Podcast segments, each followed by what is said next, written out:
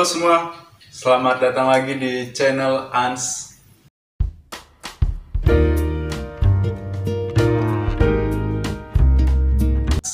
Yang bakalan ganti nama lagi, nggak tahu kapan. Tapi pasti kalian tahu eh, channel gua bakalan bahas tentang bisnis yang nggak jauh-jauh juga dari eh, usaha dan pengusaha. Nah, seperti eh, episode-episode sebelumnya juga, gua wawancarai pengusaha-pengusaha muda dan sekarang gua juga wawancarai pengusaha. Bang Rahman, Halo. apa kabar Bang? Ya luar biasa. Luar biasa. Baik. Sebelum kita ngobrol, ini gua eh, sedikit memperkenalkan siapa nih abang ini yang eh, gua ajak, gua ambil waktunya untuk wawancara di channel YouTube gua. Jadi abang ini adalah eh, salah satu pengusaha muda yang ada di Bandung yang sempat eh, memiliki usaha dan kalau nggak salah bisa beli mobil ya waktu itu. Bisa beli mobil. Nah untuk kalian yang saat ini bingung mau mulai usaha gimana gitu ya kita bisa ambil pelajaran dari sini. Oke langsung aja nih. Eh, abang dari Medan Oh iya. Ya, saya Bang. dari Medan. apa ini dari Medan bisa diceritain nggak bang kenapa eh, bisa berpikir ke Bandung gitu untuk melanjutkan karir Hmm, Oke. Aku cerita sedikit ya pengalaman gimana sih eh, aku bisa sampai ke Bandung gitu ya. Oke, eh, kebetulan aku lulus eh, tahun 2012 ya. Eh 2011 sorry. 2011. Nah, lalu eh, karena pada saat itu keadaan di ya saya sebenarnya anak desa ya. Saya Sama apa- kita. Ya. nah, eh, karena keadaan pada saat itu menuntut harus mandiri ya.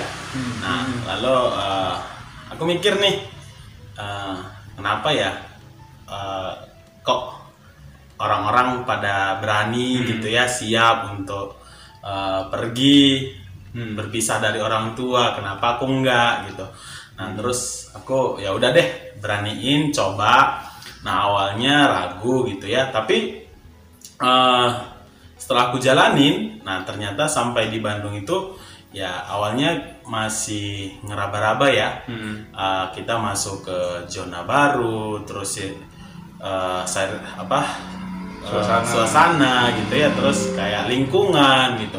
Yang di mana eh, ini sangat kontras gitu ya. Eh. Eh, kalau di Sumatera ya kebetulan saya dari Sumatera gitu. Hmm. Eh, ketika sampai di Bandung itu kok eh, mulai dari gaya bahasa, cara penyampaian itu berbeda gitu. Nah, lalu eh, setelah itu awalnya aku di Bandung nggak langsung usaha ya. Eh, Tahun pertama di Bandung itu kerja. Nah, kerja sempat kerja di salah satu perusahaan eh, supplier spare part kereta, kereta api ya. Uh, nah, di situ lebih kurang eh, dua tahun. Ya dua tahun aku kerja. Oh sempat dua tahun kerja? Iya sempat dua Hmm, tahun kerja. Iya. Nah, terus eh, dua tahun kerja. Nah kepikiran untuk usaha itu sebenarnya dari sana gitu ya. Jadi kayak ngelihat eh, prospek oh ternyata jadi supplier itu gampang gitu Oh. awalnya gitu ya Oh. jadi sebelum eh, bisnis kuliner Mm-mm. nah aku pernah nyoba beberapa bisnis sebenarnya oh iya iya iya Ah. nah sebelum sebelum masuk ke bisnisnya nih abang Hmm. nah eh, ini eh, ke belakang lagi nih kita kenapa milih Bandung Eh, Hmm. pertama kan masih ngeraba-ngeraba gitu apakah ada orang yang ngajak udah ke Bandung aja ke Bandung mah AWW emang gelis-gelis gitu. Atau di Bandung mah banyak hiburan. Atau apa yang memotivasi gitu. Kalau misalnya aku ya kan aku eh, kalau abang ini dari Medan aku juga aslinya Medan tapi eh, orang tua pindah ke Riau. Jadi kalau misalnya ditanya asli aku asli Medan. Nah waktu itu pengen ke Jogja. Pengen ke Jogja untuk melanjutkan studi.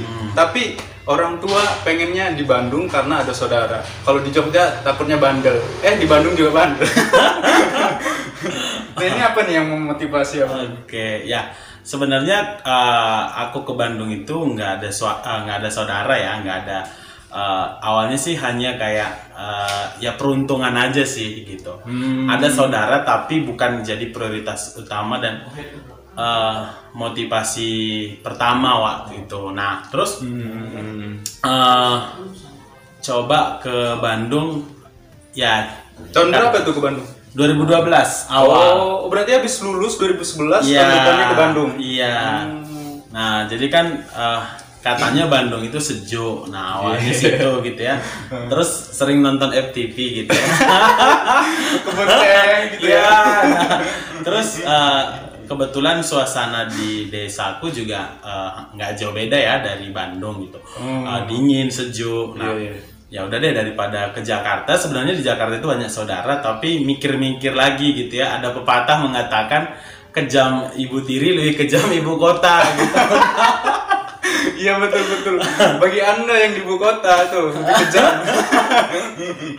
ya, nah terus eh, mikir-mikir, ya udah deh ke Bandung ya. Setelah di Bandung kerja, eh, Iya, sebenarnya masih ada hubungan keluarga gitu. Oh di tempat Ah, kerja ini. Iya. Oh, iya iya iya. iya. Terus aku kerja di sana, eh, ya itu Iya iya iya. mulai iya, iya. mulai eh, kebentuk mindset untuk eh, usaha, Usaha. itu ya di sana gitu. Setelah Oh. dua tahun kerja, oh kayaknya usaha menarik. Gitu. Oh jadi abis kerja udah terus berpikir eh kayaknya kerja agak kayaknya usaha ini lebih menarik. Hmm. Berarti di situ ngambil keputusan untuk mengundurkan diri dari tempat kerja lalu terjun ke usaha atau gimana? Iya, jadi awalnya itu eh, karena gini, eh, untuk memulai usaha sebenarnya aku nggak sendiri. Nah awalnya eh, aku kerja sama Oh. eh, dengan eh, Om gitu ya. Nah Oh.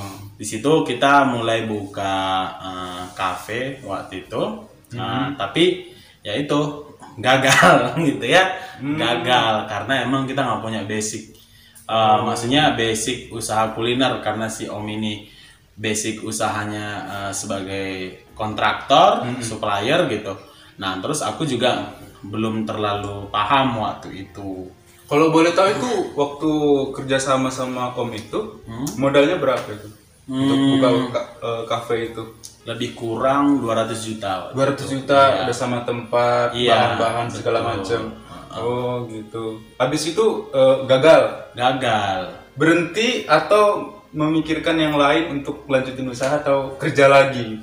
Nah, waktu itu kan kebetulan eh, situasi bisnisnya Om ini juga lagi down ya. Nah, waktu itu eh, kantor juga udah eh, kacau ya, terancam tutup. Terus eh, bisnis ini nggak bisa mendukung, akhirnya udah tutup. Tutup. Ya, tutup total. eh, lebih kurang enam bulan aku nganggur. 6 bulan nganggur. Iya, nggak ada kegiatan. Nggak usaha, nggak nggak, kerja. nggak ada nggak ada usaha, nggak ada kegiatan. Nah, Hmm. jadi dua tahun kerja oke, setahun eh, lebih, setahun empat bulan eh, usaha gagal. Jadi lebih kurang eh, empat tahun di Bandung nggak pernah pulang. Nah, selama enam bulan itu aku mikir Hmm.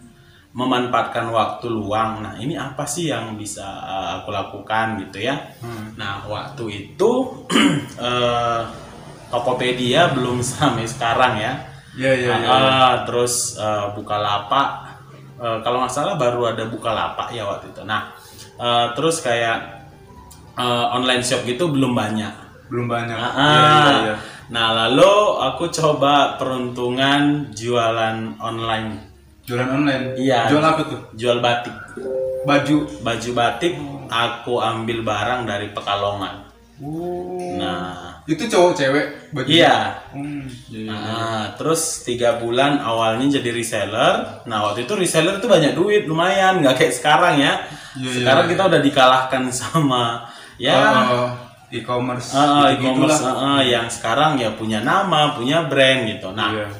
ah, seter- terus setelah itu eh, aku coba nih untuk cari eh, cari apa ya waktu itu Eh, apa ya istilahnya Eh, cari konsumen dalam jumlah yang besar. Nah, aku coba eh, Carinya pasarin- itu gimana? Nah, pasarin sosmed waktu itu oh, kita masih menggunakan apa ya ajas kepercayaan sih sebenarnya.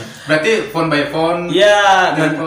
dan itu zaman zamannya masih pakai BB. Oh. Iya. Masih pin pin pin Iya gitu. masih pakai BlackBerry. BlackBerry. Ah, dan dan belum eh, menggunakan ya Android dulu kayaknya belum booming deh. Iya iya. Berarti itu sekitar tahun 2004 2014 2015. Ya 2015-an lah 2015 awal 2016. Iya iya. Nah, waktu aku lagi nganggur-nganggur. Nah, Hmm, eh, berani-beraniin eh, terus dapat produsen yang baik dari Pekalongan, Hmm. terus dapat konsumen yang baik. Nah, waktu itu eh, ketemu nih sama salah satu toko di Tanah Abang, Jakarta. Hmm. Nah, ketemu ya pakai ajas kepercayaan dia sampai pesan baju itu sampai eh, ratusan pieces.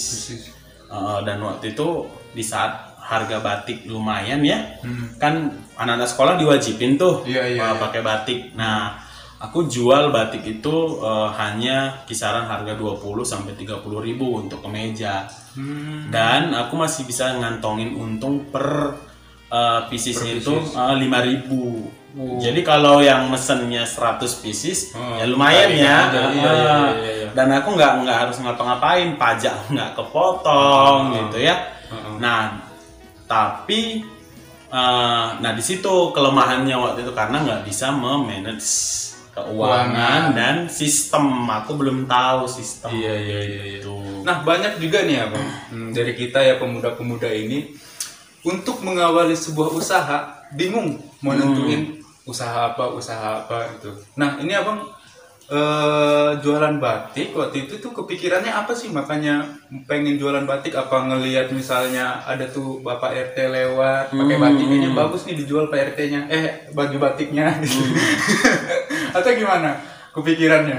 Eh, gini waktu itu kan ada apa ya eh, anak sekolah diwajibin pakai batik.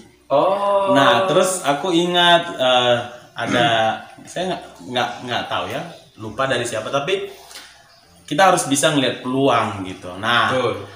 eh, ini kenapa aku nggak coba tanya eh, sekolah sekolahku dulu gitu ya. Hmm. Nah, terus aku tanya guru, ternyata ya mereka udah punya vendor sendiri gitu ya, udah Oh. punya vendor. Hmm. Nah, terus ya udah deh aku coba eh, jadi reseller, tawarin ke teman-teman teman-teman, kontak-kontak yang ada di Facebook. Ternyata ada peminatnya. Nah, tipsnya waktu itu adalah hmm, sebelum aku jualan, aku pakai dulu. Oh. Ah, jadi aku pakai, terus aku tanya, bagus nggak menurut eh, kalian? Terus aku lihat eh, seleranya siapa yang aku tanya. Ini selera orang-orang di kota atau orang-orang yang dari desa Oh, gitu. iya, Nah, iya, iya. Terus ada teman-teman kan yang udah di Bandung pasti udah tahu mode ya, Mm-mm. Nah, udah tahu model dan lain sebagainya. Aku tanya, eh, menurut kamu bagus nggak? Bagus kok. Ya udah dengan harga sekian, tapi kualitasnya gini, eh, laku nggak? Kayaknya laku. Nah, berani jualin itu awalnya seperti Awalnya itu. Eh, eh, Awalnya jadi modal berapa itu? aku nggak pakai modal, jadi cuman mesen mesen satu untuk aku pakai. Heeh. Nah, terus ya udah aku tawarin Posting gitu ke iya orang-orang. posting nah mereka pesen mereka kirim aku pesen Oh. ke ini Berarti misalnya nih aku eh, pakai baju posting terus misalnya ada yang mau silahkan order misalnya gitu ya. Dia Eh, bayar dulu nggak ke kita baru nah kita minta. Sebenarnya sebenarnya kalau aku surveinya itu ke teman tapi untuk eh, katalognya mereka udah sediain itu yang aku eh, sebar waktu itu sih Oh. Wih, Gitu. hebat, eh. Eh, eh, Iya, jadi iya, pure nggak pakai modal nah dari situ eh, waktu zaman zamannya Android udah booming nah aku ingat ya udah deh eh, beli beli Samsung waktu itu ya Samsung HP? Eh, ah, ah, beli sa- eh, Galaxy eh, Samsung Galaxy untuk coba-coba nambah ini gitu ya. Nah tapi waktu itu gini eh, kendala kendala di isu-isu penipuan Eh, seputar reseller batik ini. penipuannya. seputar online shop waktu Oh, itu. oh, Nah, iya, iya, nah, ini drop kan. Oh, Nah itu aku mulai mulai galau. Ini eh, mikirin usaha apa lagi? Iya, iya, Eh, iya, iya. Sampai kepikiran tuh coba buat eh, pisang kipas. Hmm, oh berarti yang eh, apa yang batik tadi itu gara-gara isu-isu penipuan ini penjualan sama sekali nggak ada Iya. Oh, nggak ada. sama sama, Hmm. sama sekali udah uh, drop. Uh, pokoknya ya udah deh. Nah, nah di situ aku mikir ini aku harus ngapain lagi gitu ya. Sementara kalau mau kerja waktu itu belum belum ini ya, belum punya pengalaman lah Oh, istilahnya. iya, iya, Nah, iya, nah, akhirnya nah, tadi kan bisa beli mobil itu waktu uh, usaha di pisang kipas Oh, sebenarnya. dari batik ke kipas Iya. oh, pisang kipas Ah. itu spare waktunya space waktunya berapa bulan ke apa transmisi ke pisang kipas dari batik tadi Nah, sebenarnya waktu aku masih jualan online pun uh, aku udah mulai. Nah, awalnya sama kayak survei ya. Uh, survei kecil-kecilan nih, aku masak pisang waktu itu. Terus uh, coba dicicipin sama temen, saudara. Oh, enak, kenapa nggak kamu jual? Nah, terus uh, awalnya masih ada yang kurang ini dan itu, lalu cari referensi di YouTube juga ya. Banyak sekali ya referensi untuk uh, buat ini itu gitu.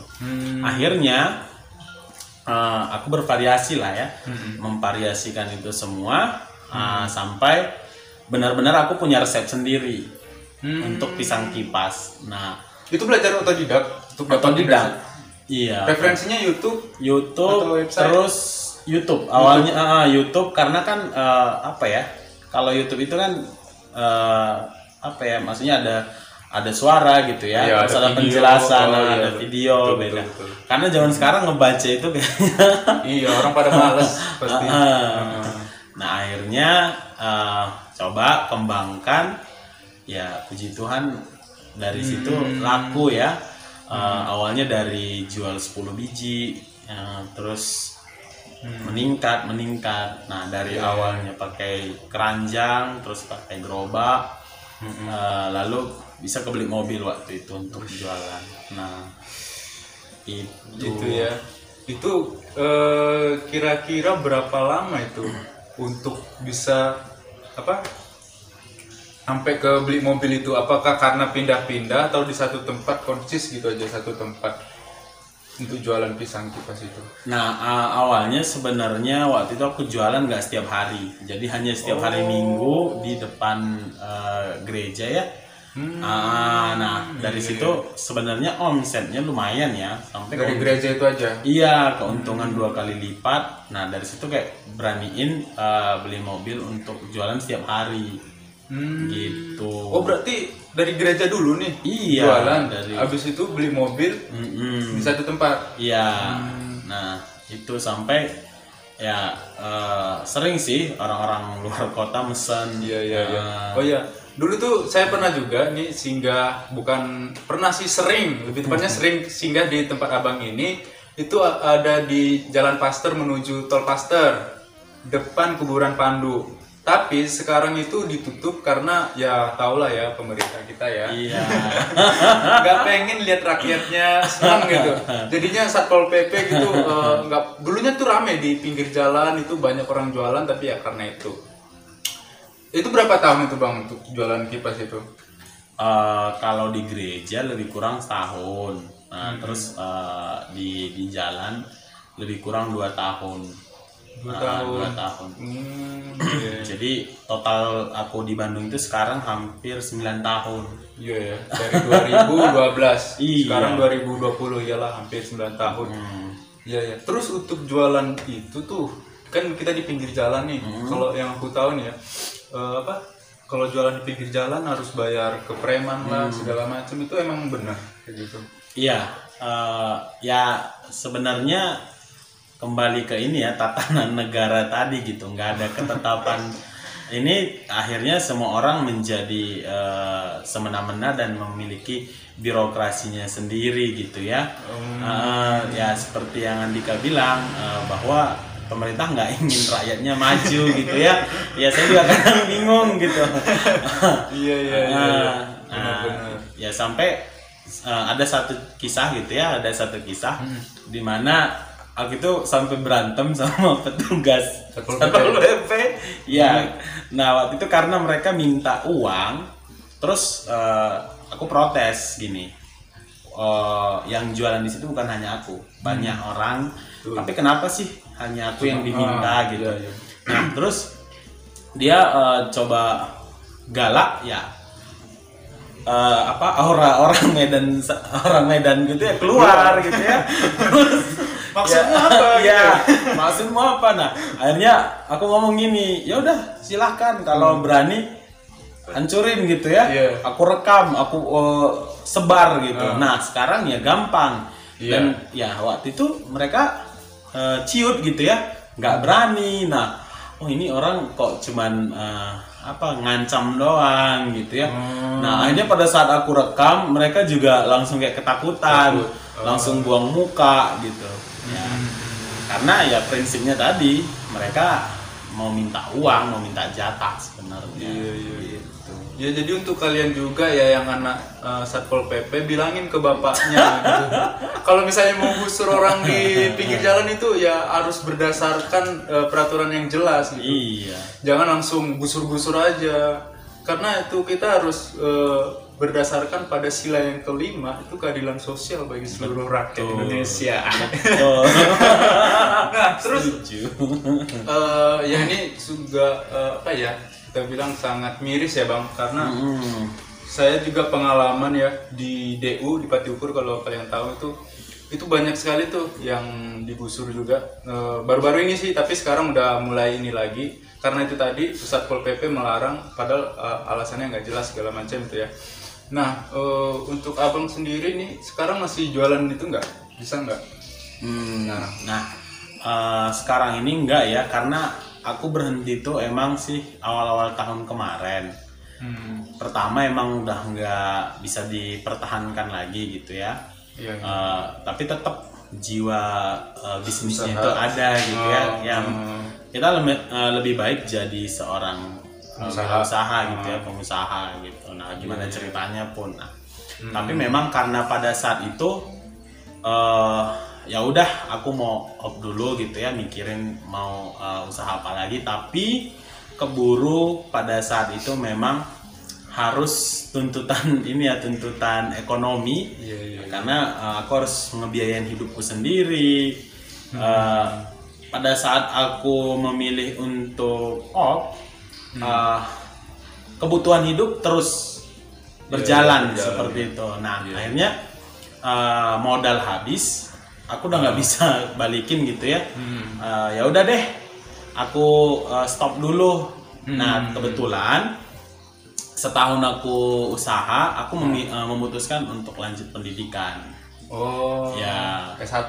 iya lanjut pendidikan karena ya sehebat apa pun bisnis kita tetap ya kita harus punya Pendidikan. pendidikan juga Iya, gitu betul, betul, betul. Uh, nah Iya, iya, iya. akhirnya setelah itu uh, aku stop lalu aku coba uh, ya cari kerjaan sih sebenarnya Hmm. gitu Dan puji Tuhan udah puji dapat. Tuhan sekarang udah kerja Hmm. nah uh, dan sekarang juga dipercaya sebenarnya ngurus satu sistem usaha yang yang yang jualan sih sebenarnya gitu Iya, ya iya, yang iya. jualan uh, ya udah gitu Iya, Uh, iya, karena iya, basic basic usahanya ada ya aku jalanin Hmm. gitu jadi kerjanya sih lebih fleksibel Iya. Uh, kita nggak dituntut ini itu tapi bagaimana kita mempromosikan produk kita nah kalau sekarang kan lagi booming zoom ya Hmm. Iya, sekarang iya, ya Boleh mungkin dipromosikan Oh, dunia. Oke untuk anda semua yang uh, mungkin lagi bingung ya mau buat uh, video conference, kalau pesen uh, kalau misalnya bayar Zoom gitu ya per bulan mahal, nah silahkan hubungi Andika nanti. Per jamnya cuma 15.000 ribu ya, Iya. 15.000 ya anda semua uh, sudah bisa menggunakan Zoom Iya, iya. tanpa batas waktu seperti itu. Iya soalnya kan eh, kita juga tahu ya kalau misalnya Zoom yang gratis itu 40 menit kepotong, 40 menit kepotong. Jadi kalau misalnya mau lebih panjang durasinya bisa hubungin saya. Iya. Kita akan kasih rate yang terendah lah untuk Iya. kalian semua. Baik nih bang, eh, dari dari pengalaman yang aku dengar tadi ya pengalaman abang itu, ketika usaha ya usaha eh, otodidak ya kita cari referensi sendiri terus sampai kerja. Dan ketika kerja juga nggak terlalu apa namanya nggak terlalu ngeblank. Terus eh, kita bisa nge- ngerjain kerjaan kita sekarang karena berdasarkan pengalaman yang udah kita kerjakan. Berarti ada baiknya juga ya. Kita itu eh, usaha dulu karena ke depannya kita nggak tahu bakal kepake apa yang Betul. ilmu yang kita dapat sendiri itu nah eh, terakhir nih bang abang mau kasih pesan apa nih untuk anak pemuda yang supaya bisa berusaha bisa jadi pengusaha supaya nggak kena dampak omnibus law. Iya. Eh, kalau aku sih pesannya gini, karena kita sama-sama anak muda ya. Iya. eh, intinya jangan pernah takut memulai apa pun Hmm. dan carilah eh, referensi sebanyak mungkin, entah itu dari teman, entah itu mungkin maaf kata dari eh, tukang parkir gitu ya, dari siapa pun. Karena referensi hidup ini bukan hanya dari eh, buku ataupun bukan hanya dari media tertentu, tapi dari setiap individu yang kita temui. Nah, khusus untuk sekarang ya eh, omnibus law ini gitu ya, Iya. eh, ya kita tetap positif lah ya. Iya, iya. Dampaknya sangat berpengaruh terhadap kita yang kerja. Nah, jadi tanamkan di dalam mindset kita bahwa kita nggak bisa jadi pekerja selamanya, tapi kita juga harus bisa mempekerjakan orang lain. Nah, bagaimana caranya dari hal-hal yang kecil? Eh, bangunlah usaha-usaha dari apa pun ya, entah sekarang nih eh, mungkin dari Zoom gitu, dari apa yang eh, menjadi permasalahan gitu. Sekarang masalah orang adalah jarak gitu ya. Orang harus eh, dikasih jarak ketika bertemu. Tapi dengan eh, video conference dengan zoom orang didekatkan seperti itu. Nah itu kan sebenarnya peluang. Dan di situ juga sebenarnya aku belajar. Dan aku belajar bagaimana cara untuk eh, memanage ke depannya kalau aku punya usaha itu gimana gitu. Nah Bob Sadino ketika dia menjadi seorang pengusaha dia nggak mulai dari nol ya. Eh, artinya dia nggak benar-benar pure orang yang tidak bekerja. Dia memulai pekerjaan untuk mencari referensi mencari pengalaman mencari pengetahuan. Nah Jack Ma juga sama gitu ya. Dia udah kerja sana sini jadi tanamkan dalam diri kita adalah mindset bahwa suatu hari saya harus bisa memiliki usaha setidaknya seperti tempat saya kerja sekarang gitu iya, itu iya, yang iya. harus kita pikirkan Siap, eh, makasih banyak ya Bang Rahman untuk waktunya ya. Karena untuk membuang waktu Iya. men-sharekan pengalamannya. Tapi ya untuk kalian yang mendengar, yang menonton, ambil positifnya, tanamkan dalam diri kalian supaya kita bisa sama-sama berusaha.